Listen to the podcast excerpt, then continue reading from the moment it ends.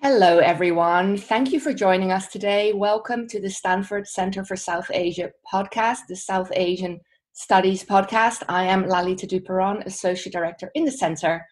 All our podcasts and information about the Center are available at southasia.stanford.edu. Today, I am joined virtually by Ryan Perkins, who is the Curator for South Asian and Islamic Studies at Stanford. We are going to be talking about his work with the collections, as well as his own research. Ryan, thank you so much for joining me today. Thank you, Lalita. It's good to be here. Great to have you. And I haven't been at Stanford that long, and we've been sheltering in place for most of that time, I think, or maybe half that time. So you and I haven't had that much of a chance to get to know each other. I want to find out so much about you, and let's start off by this question. How did you get into the field of South Asia? Good question. Well, I generally tend to start, I always had an interest in languages. My first Persian word I learned, I think I was in the first grade, and my best friend was from Iran, and he taught me a word and told me I could not tell his mom this word. And then in high school, I studied Spanish and Japanese.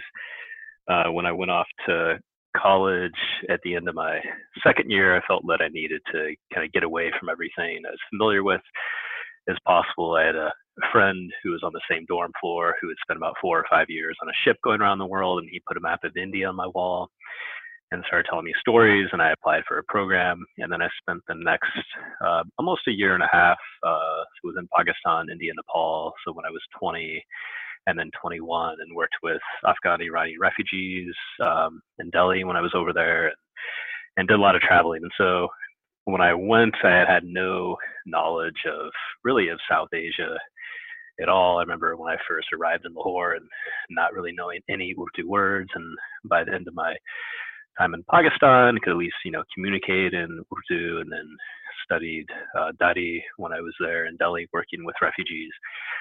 So that was kind of my first initial exposure to South Asia.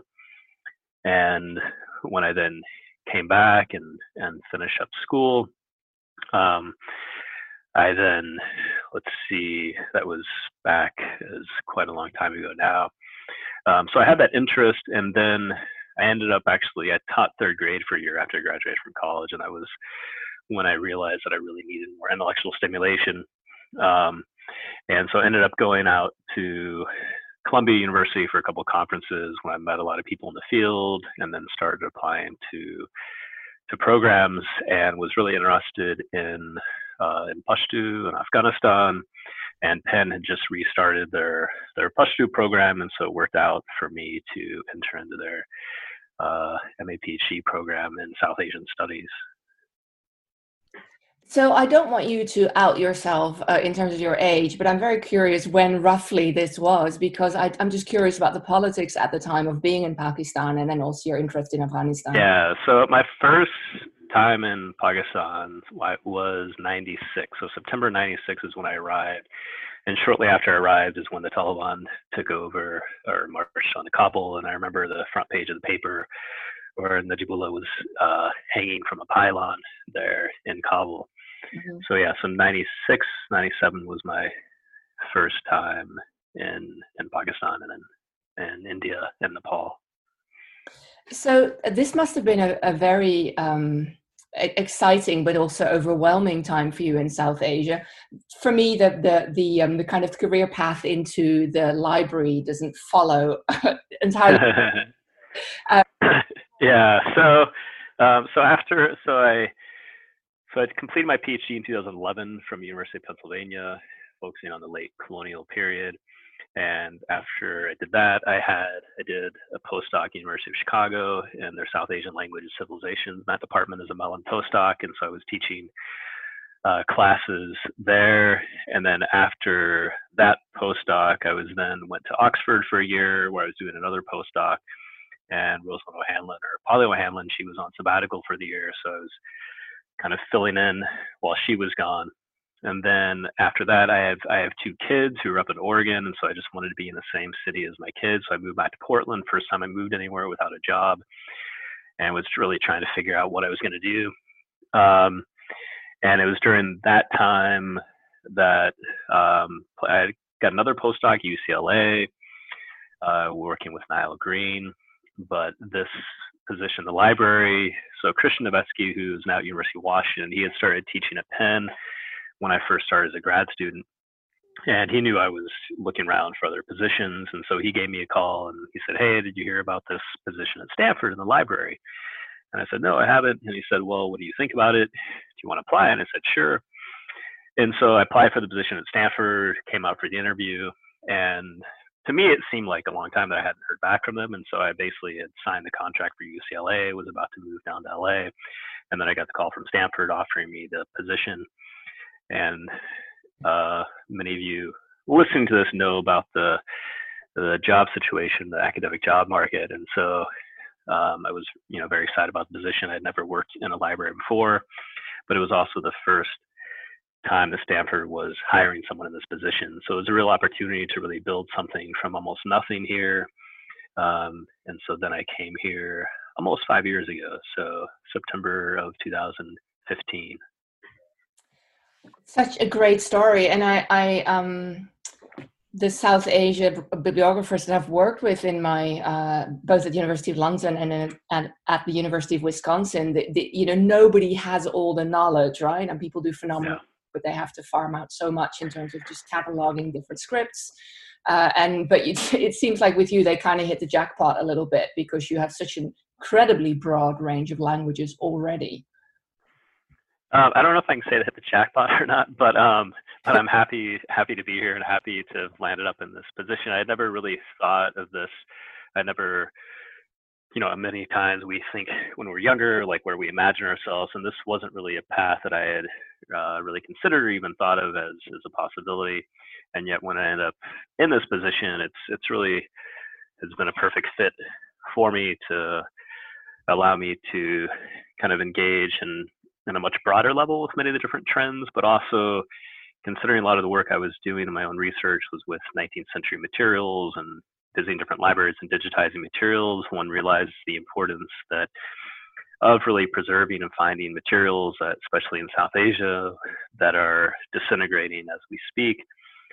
And so entering into this position and having some language background, and also at universities like Stanford, I think the libraries are much more interested in having people who have the academic background and the research expertise to work with faculty and grad students. Mm-hmm. And they've really tried to keep me away from the cataloging. So one of the things that I do appreciate at Stanford is those of us who are curators don't have to end up spending a lot of our time doing the cataloging, which is a very specific skill set. Right. So it allows us time to work in other areas. Well, that's great, and I hear you on the kind of the importance of those support roles, and I'll get back to you about the project you're working on, but I just wanted to make a comment, I guess, on how you speak of your trajectory as somewhat, don't want to say haphazard, something between haphazard and serendipitous, also being motivated by being a parent and things kind of coming your way, and I wonder if there's not enough recognition of that for us as academics, I think in grad school, it's the tenure track is kind of held up as the thing that we should go for. And for many of us, it doesn't work. For me, it was a very conscious decision not to follow that. But then I'm not always a parent and I can be seen as kind of, well, okay, we'll do that then. And for me, it really wasn't. Where I am is exactly where I want to be. And it sounds like you're in that place now as well, that you're just incredibly fulfilled in what you do, even though it happened somewhat randomly. Yeah, and I think that, especially in grad school, really the only trajectory, and at least not until I started writing up, like everyone from the department was getting jobs and the job market was doing really well. When I started writing up was when the bottom fell out and jobs really dried up.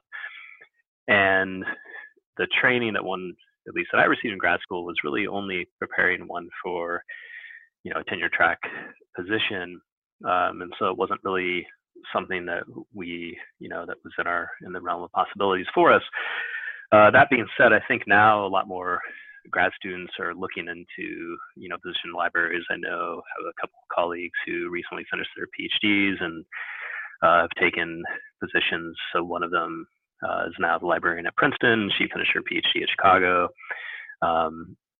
Ellen Ambrosoni and Gautam Ghosh, who finished his PhD at UChicago as well, and he's now the librarian at Emory. So I know that there is a lot more awareness of this, and I think this younger generation of students coming out see kind of the realm of possibilities within that, that in the library, you can, in a sense, do things that otherwise you wouldn't necessarily have the time or the scope or the support to do. And so I think they all play together in a really mutually beneficial role, which I've really enjoyed and appreciated. And I think, you know, coming into contact with some collections that you're aware that if you don't do anything about these collections, they're going to be gone. And that part of the job and the role is that we as humans have produced a lot over, you know, since we've been around, and that part of keeping a sense of who we are as humans is preserving these materials, so for future generations that we don't lose sight of what we've gone through and what we have produced, and preserving this material not only for scholars today and grad students today, but for those who will come down the road.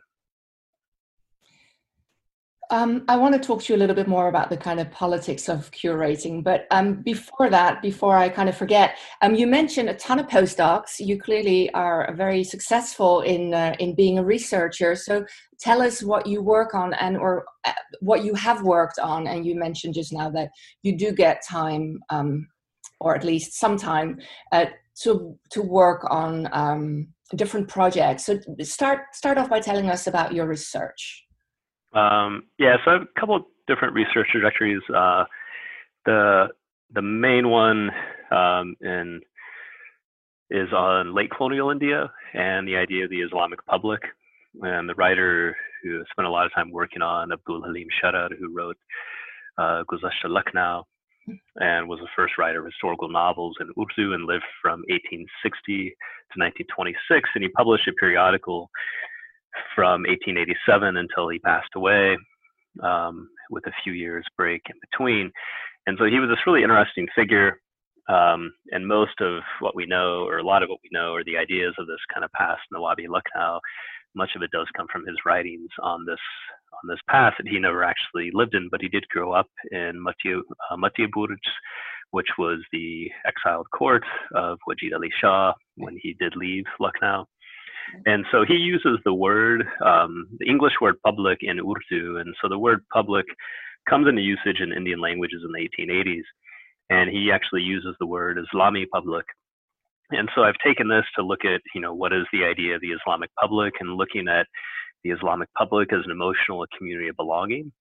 And through his writings and other writings, trying to create a shared emotional response. And through that shared emotional response, to, in a sense, to try to bring about the idea of this Islamic public into reality. So that's one project, in looking at, you know, the Islamic public as this Islamic city, and then looking at the role of literature.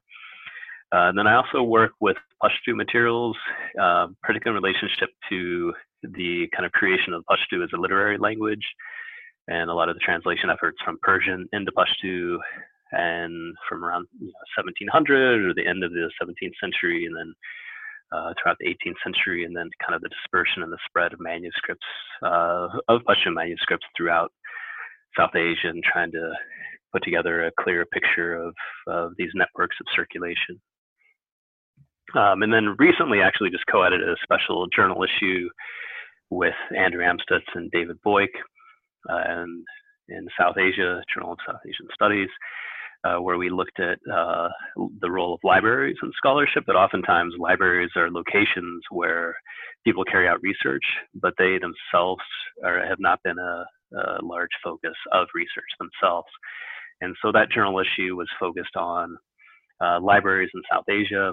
And so we had an introduction for that, and then put a piece together on libraries in the digital age. So looking at drawing comparisons between the spread of lithographic print technology in South Asia, and then kind of the spread of digital technology, and some comparisons and challenges that we face today, and making sure that these digitization efforts are sustainable, And while the internet seemed to promise free and open access to all, it's not always equal access to all. And so we can create these archives that maybe we have access to at universities that have the money to pay for these, but most people don't have access to these. So looking into these types of questions as well to try to create a more democratic environment so that knowledge is not just available to those who have institutional affiliations, who have the money to afford it. Right. I know that Andrew is doing really phenomenal work building up the South Asia collection at his university. Yeah. And it's so important. And I think when you're at a place where there is a solid library and you have, as you say, that level of access, you don't realize what it's like for people who do not, who are always hitting that wall. Yeah. And a lot of it's really about patronage. Even in terms of poets and during the Mughal period and then in the late 19th century, a lot of it was, about patronage. And if you find patronage, you can continue to function. And so I think many of those same trends carry over today, that if you have the patronage of a university, you can continue to produce work. And without that patronage, there's a lot more obstacles in your way. I love that you worked on Abdul Halim Sharar.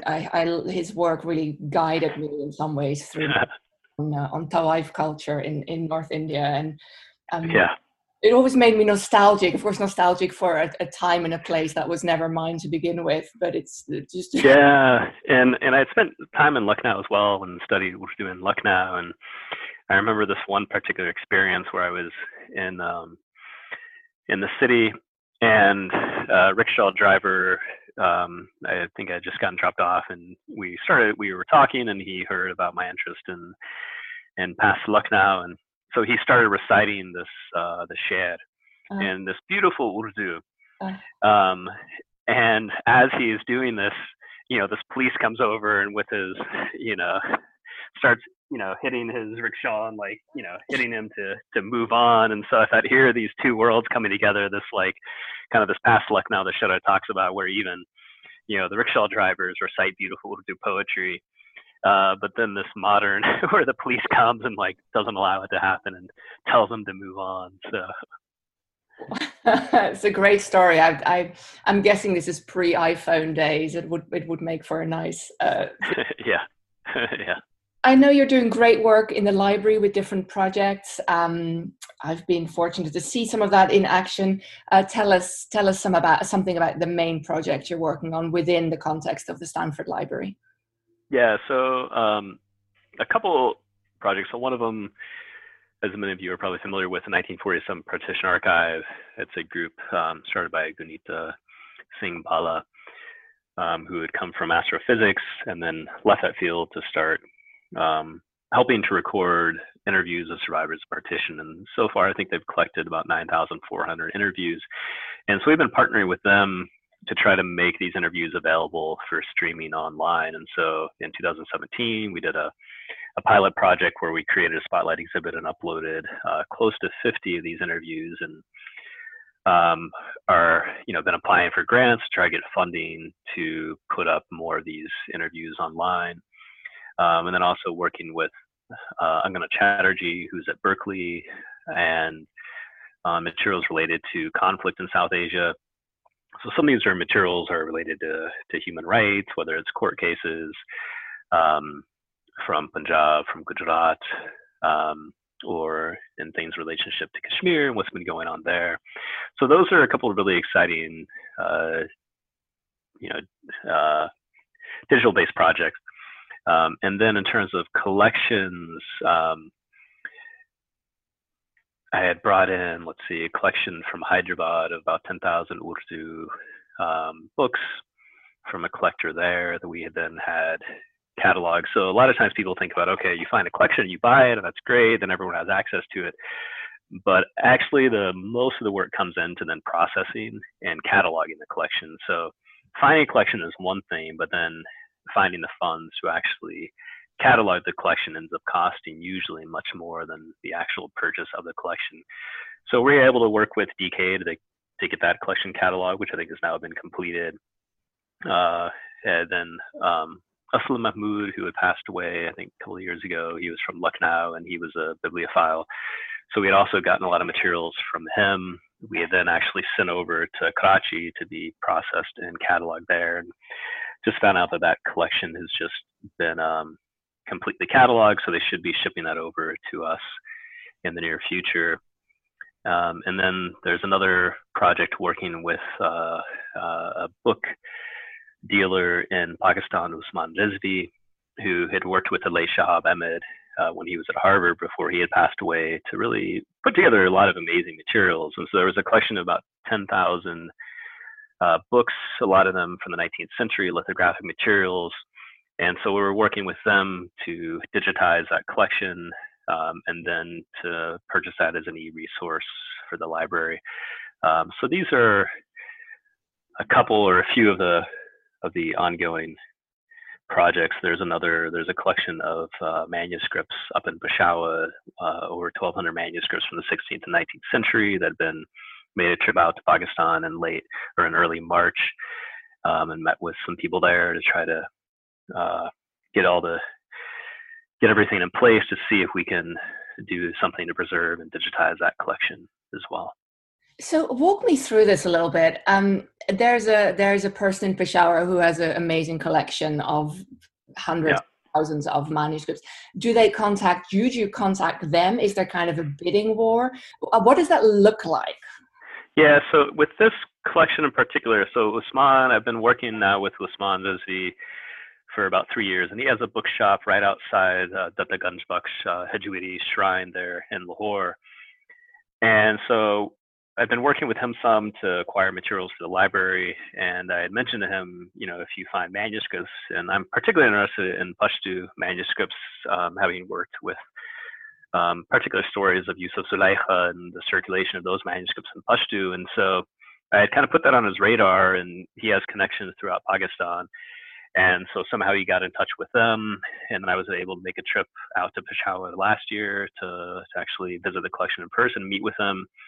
The Pashto materials are about Pashto manuscripts are about 400, and those are from the Sufi peer Kaka Khel. And so those have been kind of passed on the family. The Persian, the Arabic, and the Urdu manuscripts are separate from the Pashto manuscripts, but they're trying to sell them together. And the owner of that collection has, you know, spent his life collecting manuscripts, taking trips. Many of them he's gotten from, let's say, Afghan refugees who were fleeing Afghanistan, and maybe had some manuscripts with them that they knew were of value and brought them with them. So it really varies in terms of where these come from. And the sellers are very determined to sell the collection. And, you know, one of the biggest concerns is that if they get dispersed and end up just kind of dispersed in private hands in various places, they're not going to get digitized, and they'll almost be as good as lost. And so if we can find a way to actually keep the collection together, digitize it, and then make it openly accessible online, then, you know, it'd be an amazing resource.